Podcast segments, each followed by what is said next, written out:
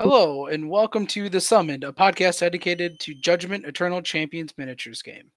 I'm one of your hosts, Wonky Kong, and here with me today is my co-host, Fabius Bile. How are you doing today, Fabius? Doing pretty good. Super excited with uh, everything that's been happening in the Judgment world, and I'm looking forward to talking some Judgment with you today.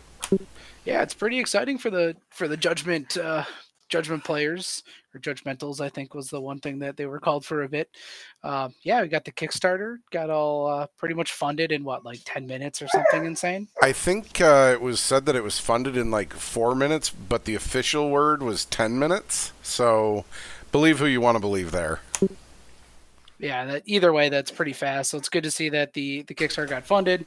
Um, goal to me seemed a little bit low but I mean, it's one of those things where you always want to make sure you hit the goal so that all the all the goodies get Yeah, to the. I, I think the the goal was trying to be a more realistic goal of you know what they needed to get everything reprinted and back out again into people's hands, right?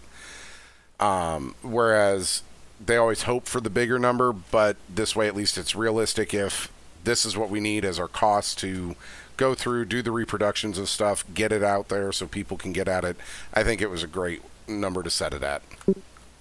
Yeah. So um, as of time of recording, we're up to uh, two hundred eighty-four eight thirty-six Canadian dollars, um, or two hundred thirty-one thousand for those of us that use real currency. Uh, which, however, though, has unlocked quite a few uh, stretch goals. Yes, it has, and they are exciting. Yeah, I mean the the big one. There's a. I mean there were a couple of them, but I'm going to lump them together here for ease. Um, but the original starter set comes with six heroes, so we've unlocked five additional heroes that come within the starter set. Um, I don't know if that's in the starter set once retail hits, but it's at least in the starter set for the purposes of the Kickstarter, uh, which makes those smaller pledges. I think it's called the Avatar Pledge. Um, quite an insane value. Uh, yeah. So you've got the you've got the hero pledge, right? Which is just the base set, um, whether you go competitor or collector, and then from there you have the avatar pledge, which gives you the terrain set and the tokens. Those Oh, are your two low that's where I get pledges. But still, either way, whichever way you pledge in those aspects, yeah, this is an insane value now. Yeah, I mean for the competitor's hero pledge, which is just the base set, it's looks like it's ninety dollars US, which Yep. means for ninety dollars you're getting eleven heroes, the mat, dice, tokens. I'm trying to think what else comes in there. Um, let's see. So I mean, Okay, so it's got the uh, 11 heroes, the neoprene mat, the attribute and abilities cards, the general tokens and terrain and cardboard. Uh, the whether, depending on which way you go, the uh, hero ability tokens uh, looks like it's PVC hero ability tokens, the effigies and cardboard, and the rule books and guides, and that's the base just hero pledge. yeah, it's actually a, a pretty insane deal. Even if you take out all the accessory type stuff, um, getting eleven models uh, that are 32 millimeter scale for just 90 bucks is a, a pretty solid deal. Well, if you uh, think about it, most the uh, that 32 scale that Creature Caster sells, right? They average 20 to 25 dollars a model. So even just 10 models alone puts that at what 200 bucks. Correct. Well, that is, but those models uh, that they sell that way are resin, where this was for the PVC. So this is the, um, was an injection molded plastic or whatever it is. So this is pre-built, like single piece models. Correct. I mean, I, you know, I'm I'm saying yes, those are resin. So even if you figure it, you know, per se, uh, what fifteen dollars a model, right? If, Yeah. If you kind of go even ra- that route, you're still looking at hundred and fifty dollars, or even maybe slightly under, that you'd be paying for all these models, and you're getting it for ninety bucks. That's a steal. Yeah, it it's actually quite impressive. Um, in the the resin version of the Hero Pledge, so the same 11 models and just resin is it looks like it's 162 US. So a bit more expensive, but that's the kind of resin and stuff that Creature Caster is known for. Um, those will include the the sprues where you assemble the models yourself. Um, and then also in some kits, they have a little bit of customization. They've got a couple of head swaps, I think a couple of weapon swaps, depending on um, which hero you're you're looking at. Yeah, that is correct. Uh, so we, a few other things have been unlocked. So we got special cards. I think there's like a hologram on the class logo or something. I think is the difference there. Uh, that sounds correctly. Basically, it gets a class uh, like foil symbol, so it's kind of like the old Magic cards when you tilt them back and forth. Oh, okay. And then we have um, dice add-ons. Now you can get um, judgment dice that have um, instead of a J symbol, they've got a symbol for each of the six gods. So for those of us that like to collect a ridiculous amount of dice, there's an option for that. Um, and finally, there is a 5v5 map add-on. So this was the one that was just unlocked today. So as an add-on, you can purchase a 5v5 map. Um, it's essentially the 3v3. I think they're calling it Outland map or Wasteland map. I think. what I, I think they today. said Wasteland today. Yeah, so it's a essentially the the threes mat blown up to fives. Very similar looking art style and you know background terrain, not actual printed on terrain, which is something they're not doing in the with the new mats. Yeah, and it's really important also to mention because I know they mentioned it in the uh, Twitch stream today, but to make sure we mention it here as well. The 5v5 map add-on is also a neoprene mat, so it's not like it's a hard fold-up cardboard or anything like that. It's a neoprene that's getting added, so that's a huge thing too. All right, um, and some of the and then there was a new stretch goal added today. Um, I believe at 320, they're adding on um, different play modes. They're going to do documentation for. I believe there was a battle royale and a 2v2. I'm trying to remember. Yes, those were the two that were mentioned. Um, and there might be some other formats possibly with that. Um, but the big one for me, at least for an upcoming goal, is getting to the Inferno. Uh, this model will not be in the Kickstarter unless we hit 350. Um, and yes, he needs to be in the Kickstarter, people. Let's do this. Yeah. Uh, getting more monsters is, uh, I think, really important for the Kickstarter. Um, I, I, know I've, I've shared my thoughts on this a bit with people in a few different places, uh, but overall, I, I I really enjoy the Kickstarter, but I do think the lack of monsters in the Kickstarter is a little bit of a negative coming from, um, you know, my time playing in version one the monsters are definitely one of the more interesting parts of the game, and having access to those models right away for new players, I think, is really important. Um, I fully 100% agree with you on that. Um, I, I, you know, my, my hat's off to Creature Caster and Gunmeister Games for pushing this together in the amount of time that they have, because let's be honest, it's been a pretty short road. Um, overall for them to turn around and do all this. But yeah, that is kind of the one downside that uh, you and I both have talked about a little bit and agreed on is that those lack of monsters, just having gloom in there instead, it, it does feel a little. Um, it feels a little underwhelming because those guys do change the way that the game is played very massively. And they're definitely a big, one of the more unique, bigger draws to Judgment, at least for myself. The the neutral oh, monster that can impact the game, uh, and it does sound like it's one of their plans early on once they hit retail to get the rest of the monsters out, which I do fully agree with, and I'm happy that like they recognize that as well. But it was probably the, like out of all the stuff that was in the Kickstarter, that might have been the one I'm like, ah, this is kind of this this kind of hurts a little bit as a as a version one, you know, veteran player at this point. Um, it's not as big of a deal for me, I guess, because I do have version one monsters. So, but for the newer players or people have never seen the game before, it could be a little bit of a, a detriment, I guess. But the the gloom's a good one to have. It's used on a lot of maps. I think I'm trying to remember the cobblestone ones. If they're like a lot of the version one maps, you'll have they were they uh, used to be glooms, ashtooth, infernos. That's what I believe used to be the main ones on those. Um, yeah, cobblestone then, should be those. Yeah, and then once they uh, eventually you know, once we started working with V2 and stuff, then we started seeing some of the like double Vujasha map, and um, we also started seeing the uh, well, back in V1, we still started seeing uh, what's his what's his name? Uh, the Dorg. Yeah, the Dorg. Thank you. Yeah, I mean, you wouldn't see those on threes, and it's very clear from the way that they have done the Kickstarter. They're trying to focus on threes versus fives at the moment, which makes a lot of sense. A lot of newer players starting at the smaller level makes a lot of sense for that to push. That's why they kept the fives, I think, to an add-on.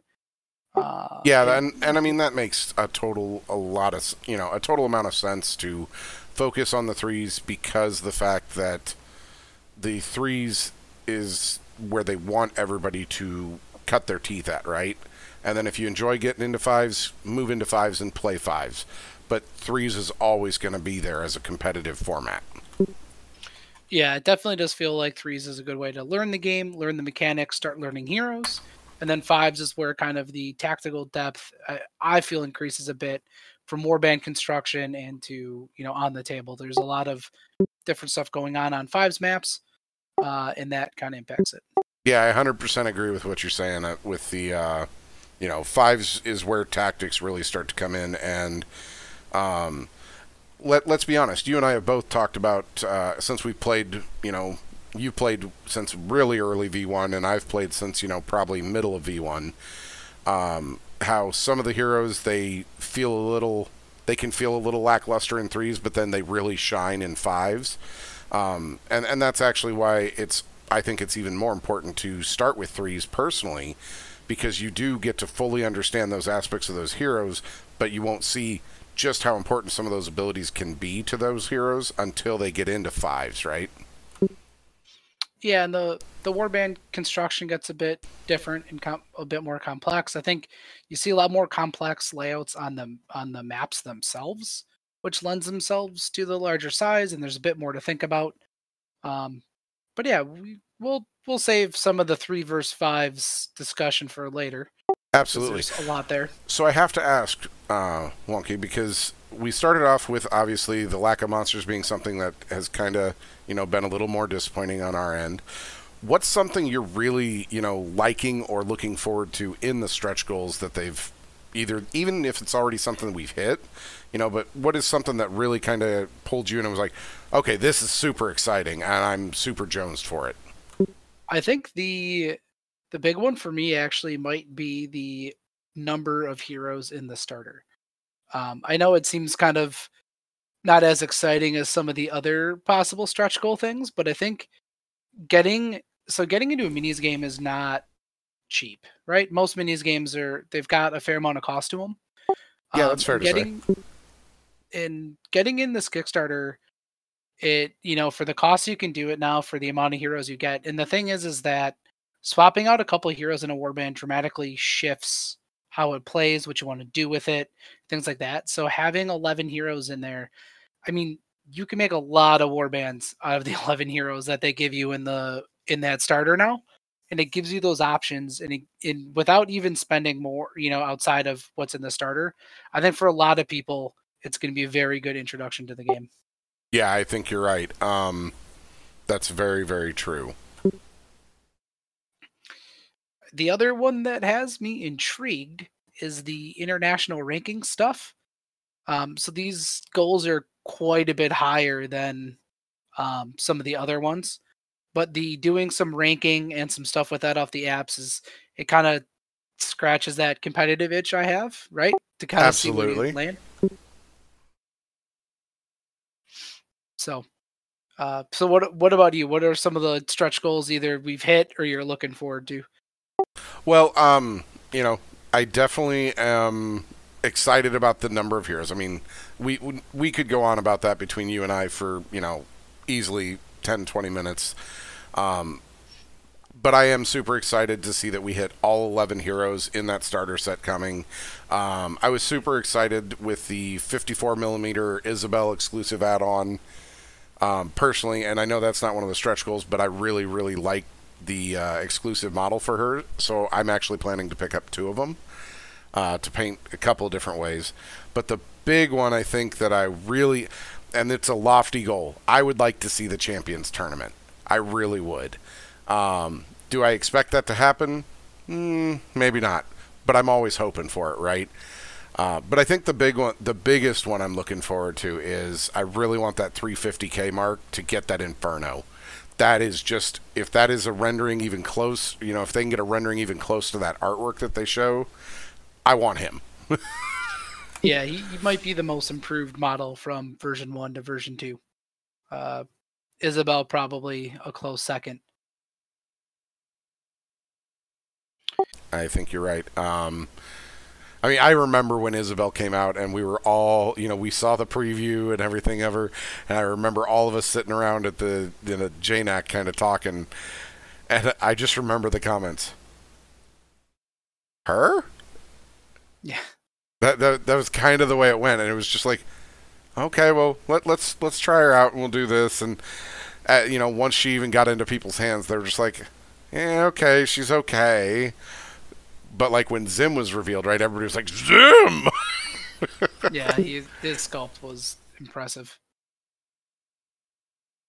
So, but all right. So we've talked about the Kickstarter, you know, quite a bit. Um, I think this is a perfect, you know, time to segue into some of uh, the talking that was asked for by, I believe, a couple people within the uh, Discord about some 3v3 warbands with the Kickstarter heroes and uh, pick and ban versus immunity.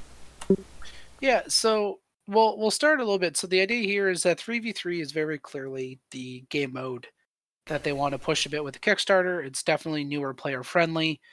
Um, and, and, so what we're going to do is we're going to go through and for each of the six gods, we're going to probably give a little overview about their about them in general. Uh, maybe talk about their, you know, what their warband bonus is, the, the sacred artifact they have, um, and their effigy power, so people can kind of get a little bit of flavor about them, and maybe you know, kind of some overarching themes of the gods.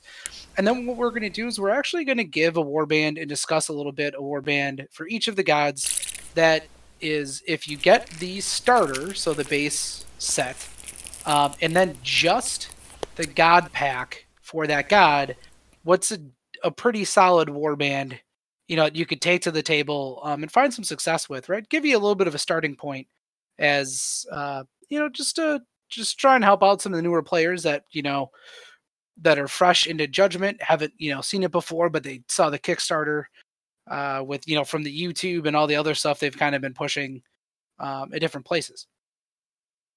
Yeah, and, you never know when we'll uh, even help a veteran player, right? Come up with some sort of new strange idea that they hadn't thought of before. Yep. So, uh, so the war, yeah, so the war bands. the idea behind them was kind of, you know, let's you know minimum cost in for your god, um, assuming that you do add on the god pack for uh, the Kickstarter. Because I figure if you want to play a specific god, odds are you'd probably add on their their hero pack. Uh, but before we quite get into that, we got a little bit of explaining to do for some of the newer players. Uh, so there, there's a couple of terms that you'll see kicked around. If you haven't read the beta rulebook yet, which is out on the forums currently, uh, if you don't know where it is, ask in the Discord and someone can link it to you. Um, but there's two there's two essentially game modes that you can play at either threes or fives, and it's pick and ban um, I think it's also been referred to as veto a little bit on the Discord and other places, and then immunity. So what pick and ban is is essentially for a threes game, you will bring five models to the table. Uh, your opponent will do the same, and then you'll have what's called the pick and ban phase. So uh, what you'll get to do is after you do your roll off, someone will pick going first or going second.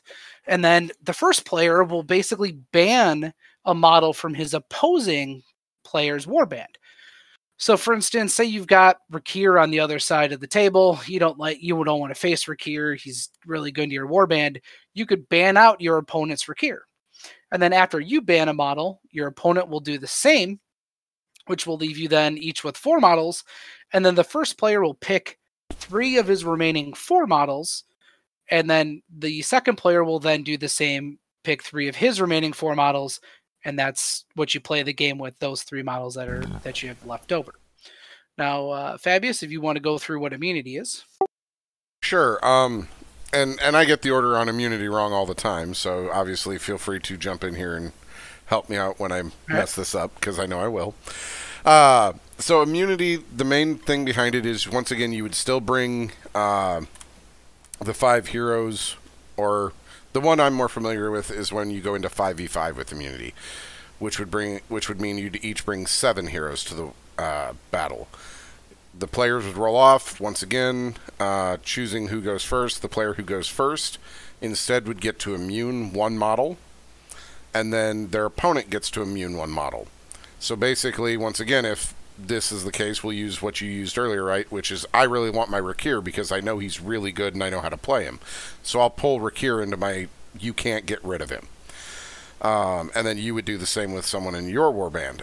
But then at that point, it comes back to the first player. They now get to pick and basically ban one of your models out of your remaining. At this point, it'd be six uh, for the 5v5 game and then it goes to them where they get to ban one out of yours. And you basically go back and forth with this twice, with each of you getting to immune twice, each of you getting to ban twice, and then you have to pick out of the remaining models to set up your warband. Well, you don't. I mean, at that point, you're left with three models, right? Right. So or I'm sorry. So then you're left with yep. those. Yeah. Uh, so then that is your remaining warband for your fives. Um, have we seen immunity done in threes? Because I don't know uh, I don't think I've played threes with immunity before. So I'm wondering if it's if maybe immunity is one where it's just one pick, one ban, and then you're done. Uh, it it could be. I actually don't know offhand. Uh, should should have uh, researched that quick for this. Um, we can follow up on that. We will find out an answer for that later.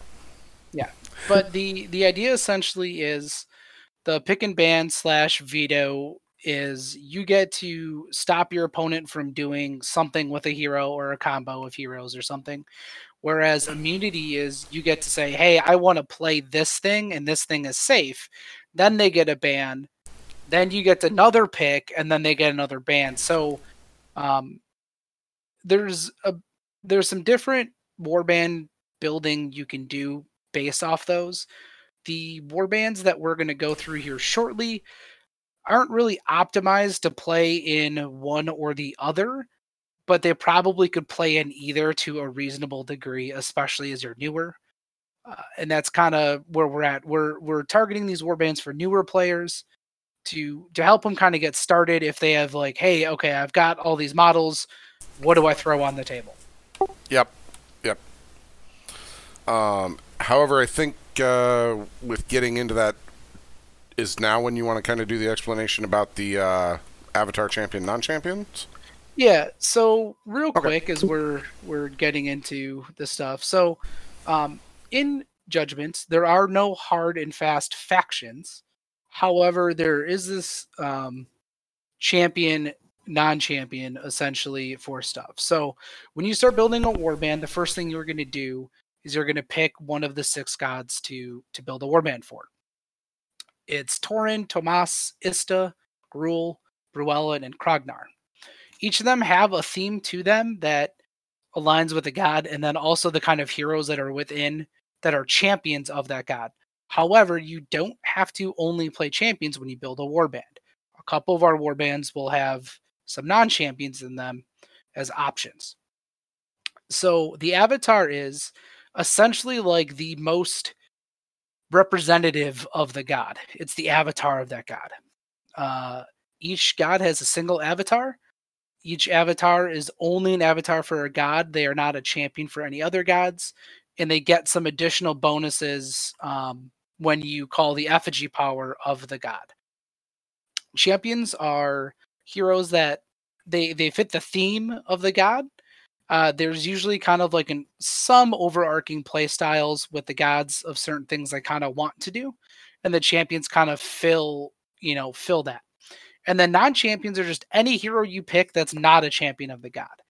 Uh, they have a few restrictions, or not really restrictions. There's a few things they don't get access to. So each god has a warband bonus. The warband bonus is applied to all heroes avatar, champion, and non champion that you put on the table. There's a sacred artifact, which is a special item that only champions and avatars of a god can use. And then there's an effigy power, which is a once per game ability. And again, that can only be used for avatars and champions. So you don't lose anything by bringing non champions in your warband.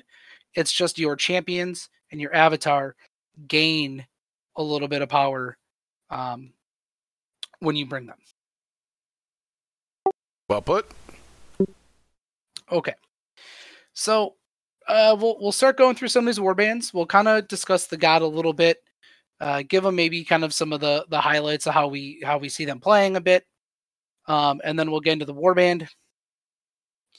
Um, and the again the idea the idea here is that we took the starter set pledge from the Kickstarter only added the God pack. There are a couple of them that we will have some callouts of like, hey, this guy would fit really well if it's in one of the demon packs or a pre-existing creature caster model you might already own if you're a creature caster fan prior to you know starting your judgment journey Yep, yep.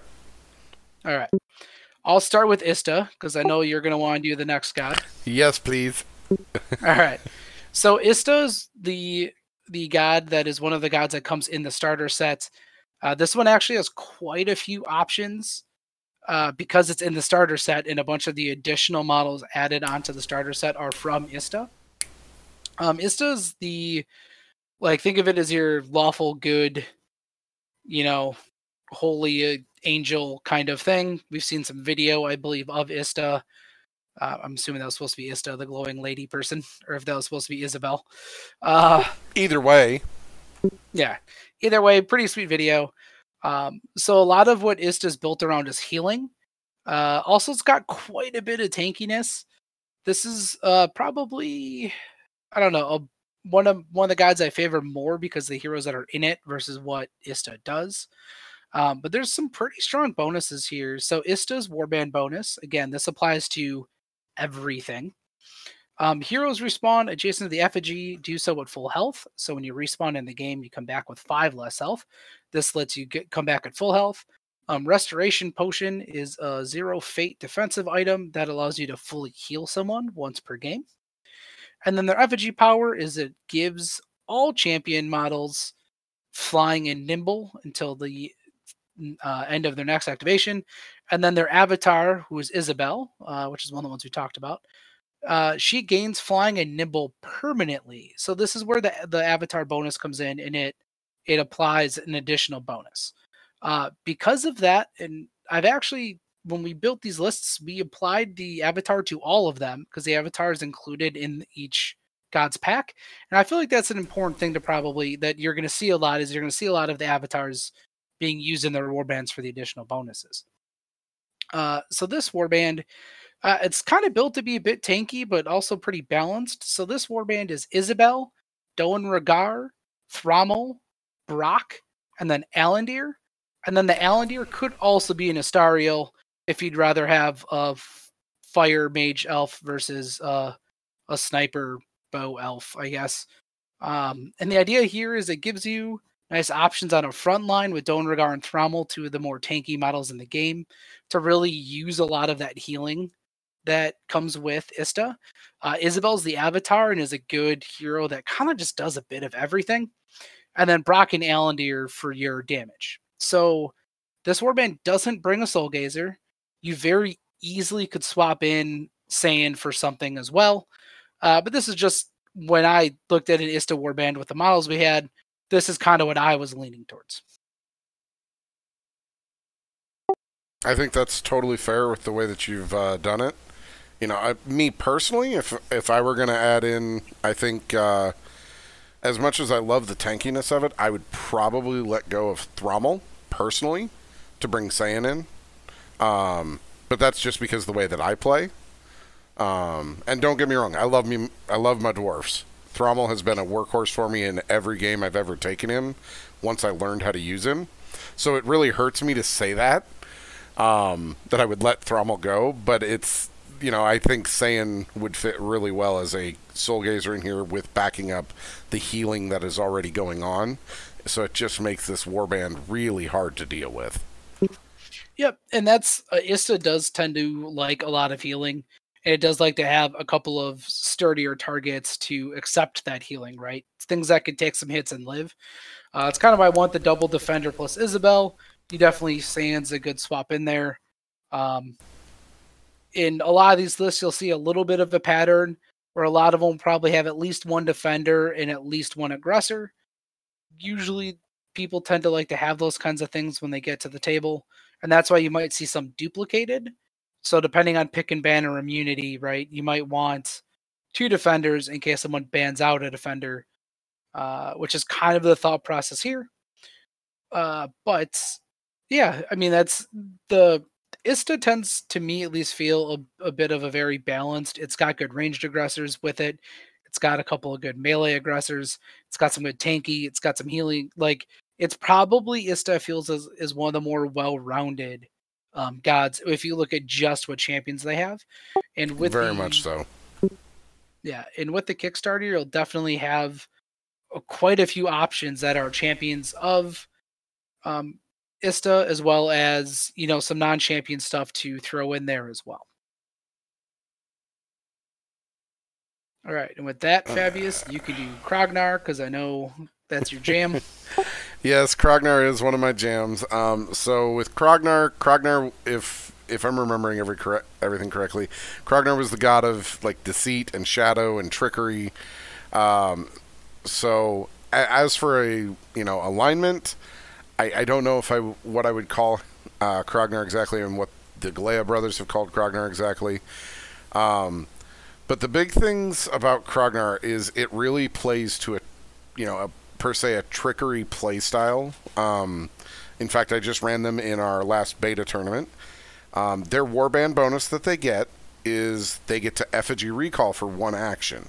Normally, for every other hero that is out there, if they try to effigy recall, it costs two actions to do that. So they're effectively giving up like a charge or some other major attack action to do that. And whereas Krognar's just like, nah, nah, we get to go do it for one.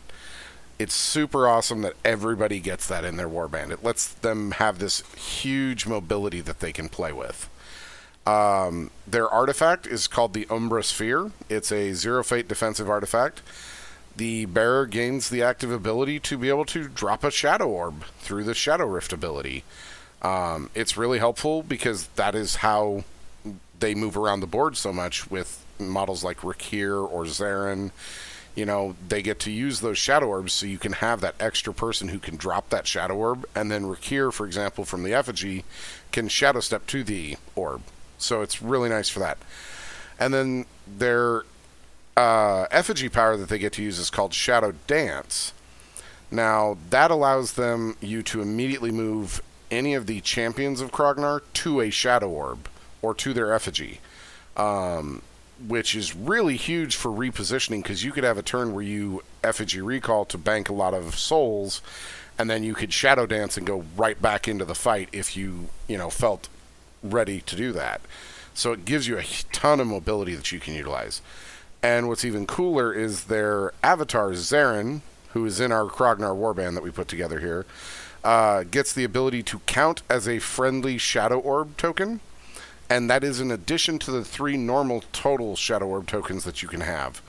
Um, and he is always considered unoccupied, so he can always be teleported too. Um, so that's really kind of cool. Now, what we did here for the Krognar Warband is we obviously put in Zarin, then we have Rakkir, Skull, Kogan, and Piper.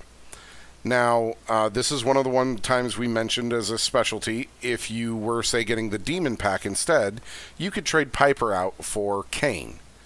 Um, either way, no matter how you play this team, it's a pretty nasty setup for a Krognar team right out of the box with just the Krognar team pack and uh, the starting heroes you know. And then adding Kayn uh, from the Demon Pack, if you, if you decided to go that route, that's pretty mean because of the way that Kane can uh, do some cutting of other friendly models to do lots of extra damage. So, and he's got some good flexibility, which really works with Krognar. Yeah. So the idea with with Kane or Piper is they're kind of a bit of utility that can do a handful of things. So they're, I think they're both hybrids. Yes, sir. So hybrids are one of the classes that um, there's quite a few of them, and uh, they're hybrid. They kind of do they do some damage. They do some interesting, you know, different abilities, I guess, depending on which hybrid it is. Um, and yeah, Kane, I, I don't remember. He's in one of the two demon packs, but he is also, oh gosh, I forget what his creature caster name is. I think it's the priestess of Priest of Slaughter. Priest of Slaughter. Um, and yeah, I think I think yeah. So if that's the name, like Kane's Kane's a pretty good one. It just it does a lot of stuff, and yeah, kind of kind of as you mentioned, it's it uh it's got a lot of movement, it's got a lot of mobility, and then it's got some really dangerous damage potential with Kogan plus Repair. Uh, Kogan plus Repair, uh, sorry, Rakkir and uh, Piper or Kane add that per se burst DPS, as people would know from like video games and stuff. They can take somebody from you know massive amounts of health to almost nothing very quickly. Yeah, and even Skull from the defender slot can apply a decent amount of damage if you need to use him that way. Yep. So I'm going to let you take the next one, obviously, because th- this is kind of your jam. Oh yeah, this is totally my jam. All right, so Gruul, uh, Gruul is like the nature god. I don't know how better else to describe it. Um, lots of forests and stuff of that nature, uh, and nature stuff. Uh, yeah, so Gruul's like is my favorite because it's got essentially all of the Minotaurs, which are clearly the best. so all right, you you keep you keep your keep your professional opinions. Yeah. Uh, so Gruul, it play. There's kind of a handful of different ways to play it. It's it's got a fair amount of denial when you use Gendris because the woods. Uh, one of my favorite aspects of it is it's got a lot of two hex melee reach which is not overly common in the game anymore with the move to hexes. Uh, so Gruul, it has a mix. It feels like it's mostly Minotaurs, Dwarves, and a couple of Elves. Looking at the list, uh, so it's a lot of Minotaurs and Dwarves. Is a lot of the the champions. Uh, the Warband bonus. So again, this is a bonus that everybody gets. Um, enemy models need an additional symbol to push friendly models if they're within rough or treacherous ground or forests and heroes that begin within rough, treacherous, or forest heal one, and hero models not suffer damage from treacherous ground. Uh, it's a really interesting power. On some maps, it's very strong. Uh, just the extra healing and the extra symbols to push. Uh, some maps, it depending on where you're fighting, doesn't come in a whole lot. Uh, the Sacred Artifact is an offensive artifact for Fate that the bear gains plus one reach on its melee attacks to a maximum of two. So, in addition to some of the inherent reach to melee, you can apply another reach to melee to something. Uh, my personal favorite is a Doenrakkar and sometimes Piper because it's kind of fun to get him attacking all over the place. Uh, the effigy power is that champions of Gruul gain three temporary health, which is essentially just three free damage they can take that lasts for a turn. And then also, while they're in rough or treacherous or forest, champions of Gruul cannot be pushed at all for the turn. And then the avatar bonus, and this is where the big denial part comes, is uh, Gendris gets to immediately cast a wild growth for free, and it stays in play permanently. So wild growth is a four hex um, forest that Gendris can place. So you get to place some terrain to kind of use some of these other effigy powers and warband bonuses. Plus, forests are very good for blocking line of sight, and also um, you can go invisible if you're within them, which makes range attacks much more difficult to pull off against models in them. Uh, and that woods is or the wild growth is also treacherous to opposing models, so it allows you to get actually some free extra damage when you push people in them or out of them. Uh, but it does it does kind of make Gruul able to do quite a bit of denial because Gendris lets you just plop down to well, you could have a second one because then you can also cast one. So, so who'd you put in this warband? All right. So we again we're gonna include the avatar of Gendris. So Gendris is a support. Uh she's just a druid in every sense of the words with the ability she has. Uh Doenrakkar, Thorgar, Piper and Zyvera were if you want to stay all champions. Um, I'm not the hugest fan of Zyvera into this, so I actually debated swapping her for Saiyin. So it does go outside of being a champion, but Saiyin adds some extra AoE healing and some fire prevention, which is really good. uh, for your for your Minotaurs. And then if you really want to go more Minotaur, you could also swap in Kogan, who is another Minotaur, uh, for Piper. Was a swap I had in there for a bit. Um, those would be two non-champion options you could kind of throw in there. Uh, it's a pretty tanky list.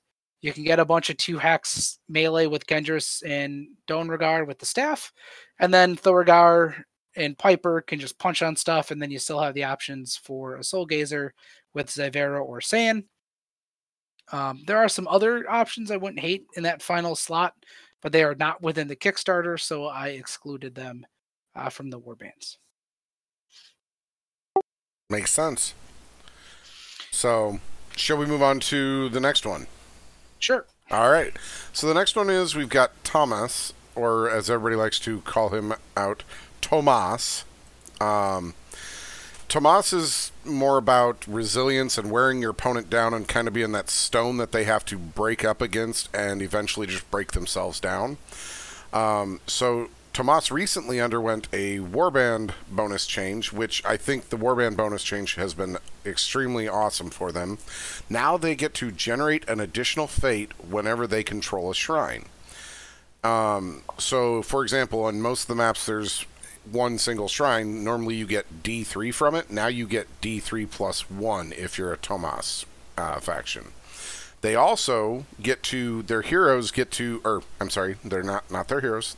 A model that is part of the warband gets to heal D3 plus 2 health whenever it kills an enemy hero. Um, that definitely feeds into that resilience. Uh, their artifact is a one fate diamond armor, is what it's called. Sacred artifact. It's, I believe it's a defensive, right? Yes. Okay, because it's not actually listed on there. Yeah, it's um, 100% defensive. That's what I thought. Uh, it bestows the bearer with plus one res. Uh, so res is a stat that anytime you would take damage from an attack, you would automatically peel one point of damage off. Now, what's really cool about it though is the armor also has the effect that res reduction effects targeting this model are lowered by one, and it can't be used by defenders, and it can never raise a model's res to. Uh, it will provide no benefit if it would raise a model's res to three or more at any time. The really big part of that is the reducing res, because, like for example, Istariel tends to when she throws a fireball, she reduces any model's res that she's firing at by one.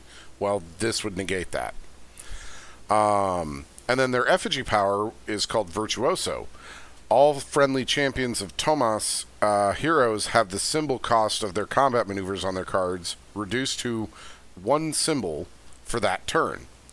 Any fate costs remain the same. What's really cool about that is you have a lot of models that are within that warband that have like two S symbol attacks, like Rakkir to poison somebody. Well, when you activate that now, if he gets that a single J, he can t- focus on taking hits during that turn and crit somebody and still apply the poison. Um, and then their avatar bonus is for Fazil, because Fazil is the avatar of Tomas. Um, he actually gets Relentless Charge, which gives him plus one movement and plus one melee whenever he's resolving a charge. So then on a charge action, Fazil actually goes to movement four, so he can charge six hexes, and he goes to melee eight on top of the three dice he gets for being a cavalry base on the charge. Well, and he also has dash, so it is an additional hex right. on top of and that. And he has dash, so he can actually charge seven um, which is huge. That that man can go from one side of the board to the other, basically. Um, so in our team that uh, we built here, we have Fazil, um, which I'll get into another thing here in a second with that. Marcus, Rakkir, Saiyin, and Sky. Um, the other choice that was mentioned uh, was possibly swapping out Fazil for Zhim. I personally think I would actually swap out um, Rakkir actually for Zhim if it were me. Um, at, which is kind of an interesting thing because there is a lot of debate on whether having double undead in a list is detrimental or not. Um, yes. And I've yeah, actually so, been experimenting with this more. So. Yeah, so double undead uh, for those that aren't aware, um, undead models cannot control or contest shrines, nor can they soul gaze, and nor can they contest soul gazing. Uh, so there has been some discussion, which I don't know how proven it's been, but just something to be aware of is that if you have multiple undead in a warband, it can make it more difficult to contest shrines and souls. So, for instance, if you had Fazil and Zhim plus, we'll say Marcus in this scenario, um, only Marcus would be able to soul gaze, and only Marcus would be able to control or contest a shrine. So, on threes where you have a single shrine most of the time, it might not be as big of a deal. But then keep in mind, you also can only soul gaze with Marcus versus, uh, you know, Zhim or Fazil. So Zhim or Fazil has a soul gazing option, but it destroys the soul versus you getting it bound. Um, so just wanted to call that out. I, I think you might be right. I think in threes it's probably not as big of a deal. Um, I mean, the big thing to you know notate with that is yes, it destroys the soul, but it still does give Fazil or Zhim a level. It still gives the controller of them a fate, um, and it still does some damage or it heals. So uh, uh, and when I say it heals, it heals the model that does the soul gazing. Um, so it's not like it's just a, you know, um, it's not like it's a dead action to just do it to prolong the game. It still does have an effect where you could have, you know, Zhim, for example, do a soul gaze to do three damage, then he can ice storm if he wants to, and then be able to attack again, and this time use Cone of Cold, right? So it can pull some combo out there, um, but it is something to be aware of. Yeah, I think I think when you're first starting, it might be a little rough to play double undead, but not to say that you shouldn't do it if you want to. But just be aware that there there are some you know some drawbacks to that. However, Zhim and Fazil are both very powerful heroes, and that that's part of their balancing is how that kind of stuff works. So yep. Just, just to call out there, because I believe is both Fazil and Zhim are in the Tomas pack. I think it's Fazil, Zhim, and Sky. Um, well, I'll tell you what. Why so, don't I check that out real quick and get an answer while you move on to Torin? Yep. All right. Uh, okay. Yeah, I had it in my notes. That's those three. So I'm assuming. Yep. Okay. Uh, all right. So Torin. So this actually is one um, I am not super well versed in. So I'm sure people that love Torin are gonna beat me up about what I what I put here for a warband. I'll try and help you. All right. So uh Torin is the I think it's like the time bender or something uh in like equality and things of that nature is kind of the theme. Um has quite a few options. He probably is the best one to do what you think of like a gun line um in other tabletop games. He has very a very strong pool of ranged aggressors, and has uh, effigy power that really leans into uh, blowing people up from range. Uh, so Torin, uh, the warband bonus is when you respawn next to your effigy, you do so with all your actions. So again, nor- kind of like how Ista comes back with the extra health, Torin comes back with all of their action points, which on a small map like threes is actually very strong that when you lose a hero, they're essentially right back in the game.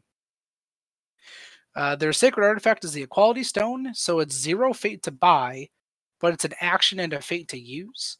And then it allows the bearer to swap their health, excluding temporary health, with an enemy model adjacent to them. It's one use only. This is a fantastic item. Um, I've seen it totally swing games before when applied uh, at the proper time, right? You get you get someone kind of low but don't finish them off, and then they equality stone it, and all of a sudden your guy's the guy that's really low. Uh, super, oh, yeah. super fun. And then the effigy power, which is uh, this one just recently got changed not too much too long ago, but it says for this round, champion models can suffer two true damage to add two damage to basic attack. They can do this on two basic attacks on their activation in the applied damage phase. Uh, you cannot use eye for an eye when you're making an attack on an effigy. So this allows you to take some damage and then essentially get extra damage. It's really strong on a couple of the characters that are in it. Um, the big one I always think of is Zhim. So Zhim can leech damage. So Zhim can take two damage to add two damage, and then he can leech up that kind of hit point damage that he takes. Uh, he is not in the Torin hero pack though, so I did not include him in the warband. And but he is a champion. He is a champion. He just wasn't in the pack, so I didn't include them with the correct restrictions. I just wanted to put that out there for anybody else who's like, well, maybe I want to do that. yep. And so Bastion is the avatar, and his his bonus is Bastion can ignore the fate cost of Prayer of Health for the rest of the game. So Prayer of Health is a D3 plus three or something heal that normally right. takes fate. And uh, this with this he can just spend the one action to do the heal instead of having to spend a fate every time. So it actually is another way you can kind of heal up that damage from eye for an eye, or you know post a quality stone you can heal someone up, you know for whatever the target was.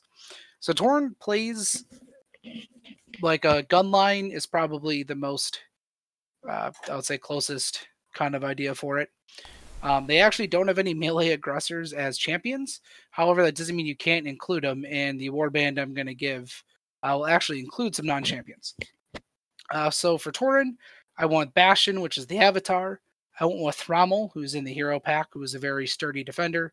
Astariel, and then I went with Brock or possibly Alandir, depending on if you want to go heavy on ranged, which I'll mention a little bit more in a minute. And then in the last slot, I picked Kogan. So Kogan's kind of like a hybrid aggressor. He's strong ranged, he's pretty strong melee. Uh, so he gives you some more damage.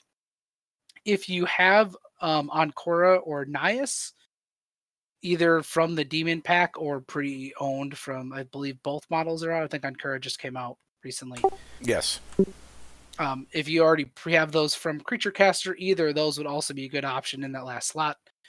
Um, but if we're sticking to just the starter, with just the hero uh, the hero pack those were that was kind of the options um, we were looking at. So um, i mentioned the range stuff because there has been some discussion about going very heavily on ranged. There's a few things with range that um, at times are a little bit of a drawback. The biggest one being if you kill a monster and you're not adjacent you don't get to collect the fate bounty. So um, also on a lot of threes maps you have gloom which actually can't be shot from outside of two hexes. So it kind of limits your ability to deal with uh, monsters. So that's why I in this one I kind of went for a Brock over the Alandir, just to give you a solid melee aggressor and also someone that can very easily handle monsters. Uh, I do um, want to pipe in real quick on that note. Yep. I did think, um, since we did mention Ankura and Nias, if you have them for, with the Demon Pack or whatever, I did think of a good melee aggressor that you could put in um, as well instead of Brock if you wanted to, which is Drelgoth. Yeah, I think there's two four hero demon packs, so I don't know if those three are all within one. But a, I, a Brock I didn't. Drelgoth. Yeah, I don't know either, but I just figured I'd mention him so that way if other people who are out there like, oh, I've already got him. Yep, and Drelgoth is the Berserker of Onslaught. Ankura is the Harbinger of Ruin. I think. And then Nias, I believe, is the priestess of ecstasy. Yes. If I'm going off the top of my head. Um, so if you pre if you have those ones, those are also ones to slot in. Um, Torin is the one. Admittedly, I don't think I've ever actually played a game as Torin. Uh, there, it's I not have. really my play style. So I've, I've played against him once, and actually, I think we have a I've got a streamed game against him, uh, where I believe old two legs tries to give me the business with him. Yeah, I think he did, and uh, unfortunately, old two legs did what old two legs does and didn't do it. yep. All right, and with that, it takes That's right. Shots one. are fired. Two legs. uh, so okay, so that takes us into the final uh, god, which is Brewellyn, which uh, you know has gone through several changes in the name, uh, but I'm glad they settled on Brewellyn because it it does sound different enough from some of the old ones. Um, within Brewellyn, we have they are Brewellyn is what the aggressive god basically, kind of like the um. Yeah, I, uh, but, I don't know the lore on Brewellyn well enough. I'm sorry. Um, yeah, it was like quick to anger, um, I think, and stuff like that. Uh, I I see Brown as the axe to face.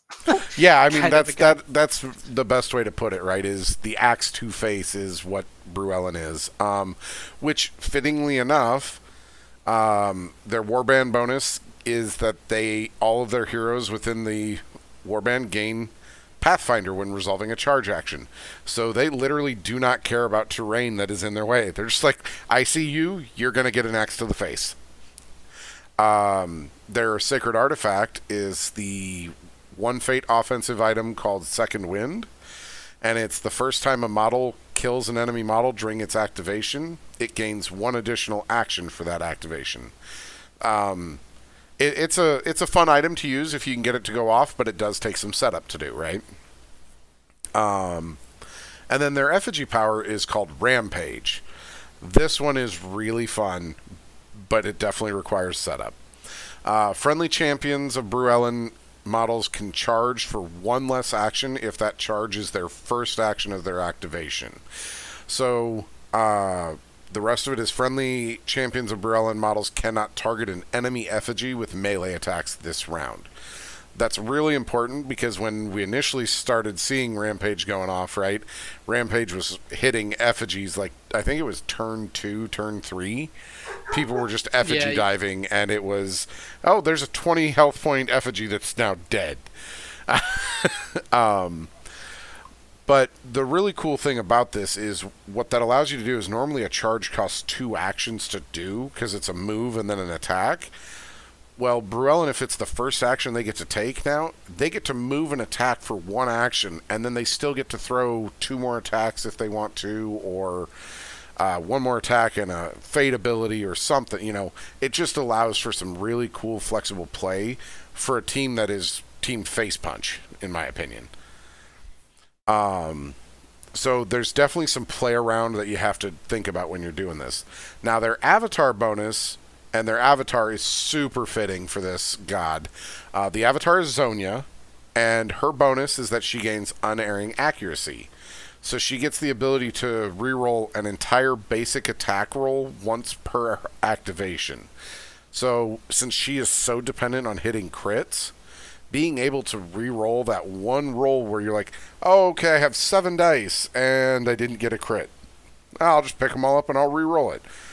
That's that can be huge for her to be able to activate some of her massive damage output. Yeah, it's definitely definitely sad. I've seen more than a handful of times. Oh, my Zonia charges. I'm rolling like ten dice, and solid. Yeah, I mean, I've seen them where it's ten dice glance, and you're just like, oh dear. Yeah, Um, so getting into the warband that we have built here, um, I think it's honestly really cool what you did here. Uh, we've got Zonia, of course, as we said, Avatar, Skull, Brock, Kogan, Barney. Um, and then you made mention of with one of the demon packs, or if you already own him, Lug Drug is a really good uh, fit in here too. Um, I think the only tweak I would honestly make, uh, because let's see here, I gotta double check real quick. and uh, Lugdrug, for those that are listening, he is the Orc Forge Guard that is currently available from Creature Caster. Um, he is also in one of the demon packs, even though he's not actually a demon. But they did it so that there's two four packs of heroes in the demon packs. So I noticed you didn't include Cruel, um, who is Uh, in the Bruellen pack. Yeah, I went for a lot of axe to face. That, and that's fair. Um, I think what I would actually do is I would substitute out two heroes in this list.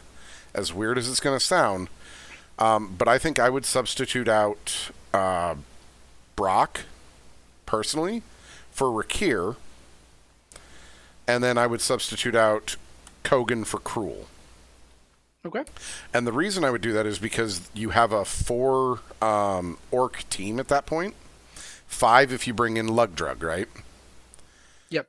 And Cruel has a fun level three ability that he can make all orcs that are with within so many hexes of him get extra damage.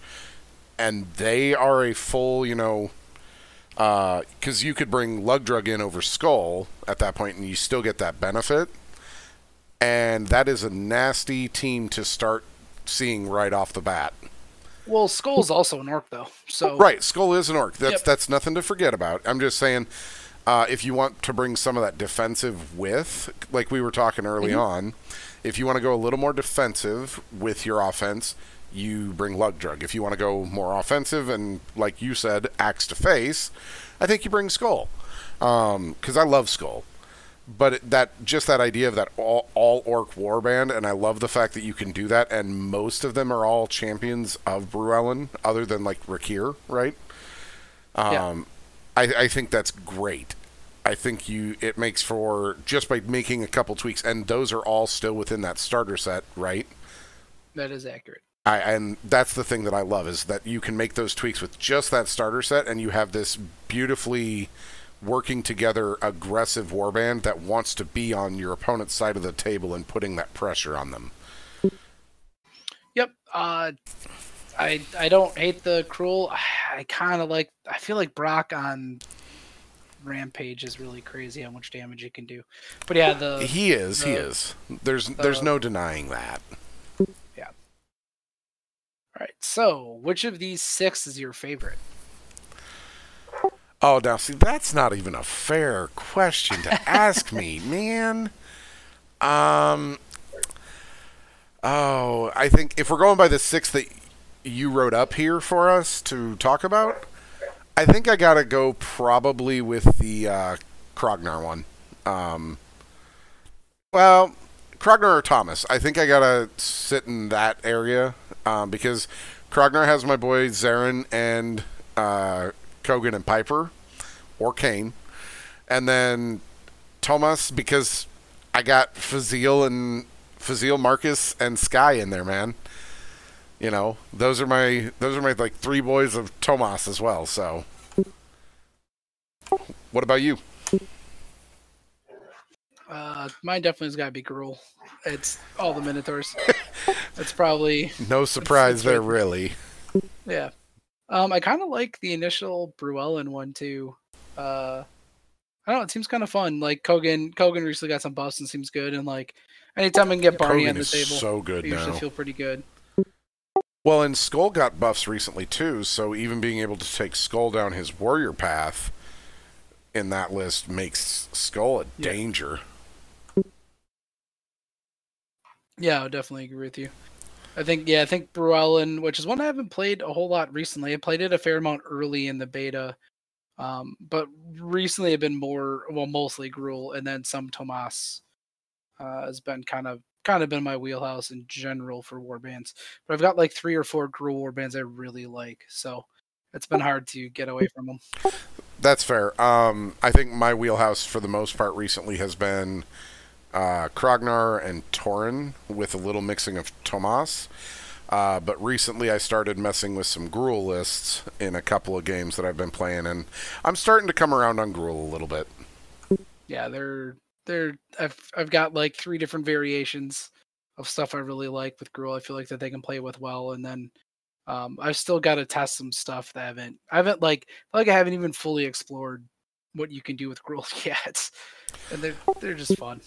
I think that's the important thing to note here is I mean, you and I have been playing this game since, you know, early on in V1 and I know you got into the beta quicker than I did. Um, but even since we've both had a fair share of games with V2 and I think that's something to notate here for all the people who are, you know, listening to this and just thinking about jumping in or have already backed and are just looking for that, hey, what can I do?